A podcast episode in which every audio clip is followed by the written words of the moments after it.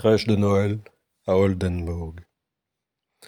Pendant les vacances de Noël, je me suis rendu dans le Midwest américain, dans un lieu peuplé jadis par de catholiques allemands, et j'ai eu la bonne surprise de découvrir des villages d'une grande authenticité, dans lesquels la pure tradition était pour ainsi dire demeurée.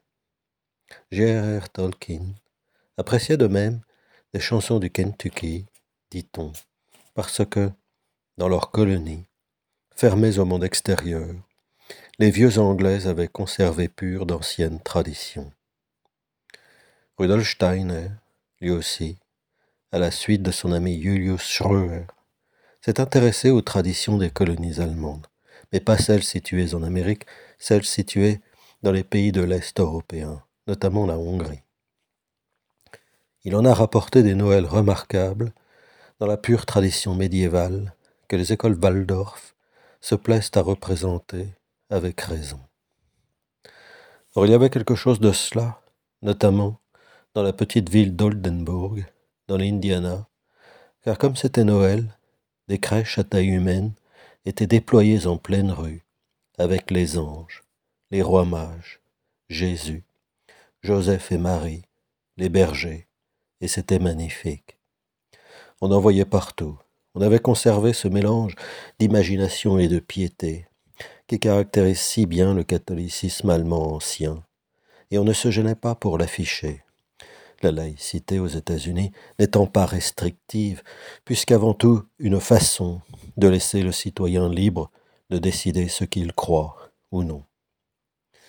Les communes sont ainsi libres aussi, et si une décide de placer dans ses rues des images grandeur nature des anges et des saints de l'Évangile, l'État fédéral n'y voit aucun inconvénient. Au fond, on considère que les gens qui sont gênés peuvent aller ailleurs, dans une commune plus conforme à leurs idées. Et ce n'est pas faux. La communauté d'Oldenburg a été créée au XIXe siècle par des catholiques allemands, et si on lui retirait son caractère fondamental, elle n'aurait plus qu'à mourir. Un peu comme les communes françaises, les communes du désert français. L'interdiction de placer des anges et des vierges saintes sur la place publique les tue, assurément.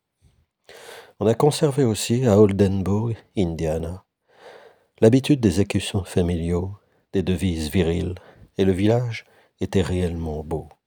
Le plus gros bâtiment était un couvent de sœurs franciscaines.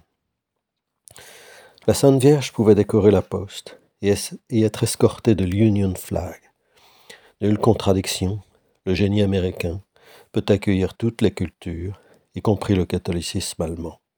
Il est un monde, il n'exclut pas, il embrasse.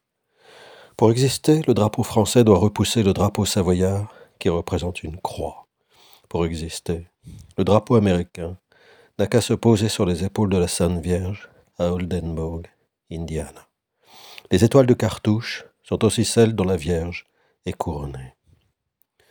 Le goût de ces statues n'était pas mauvais du tout. Les anges étaient beaux et nobles. Je les ai beaucoup aimés. Les États-Unis sont vraiment un pays où il fait bon vivre.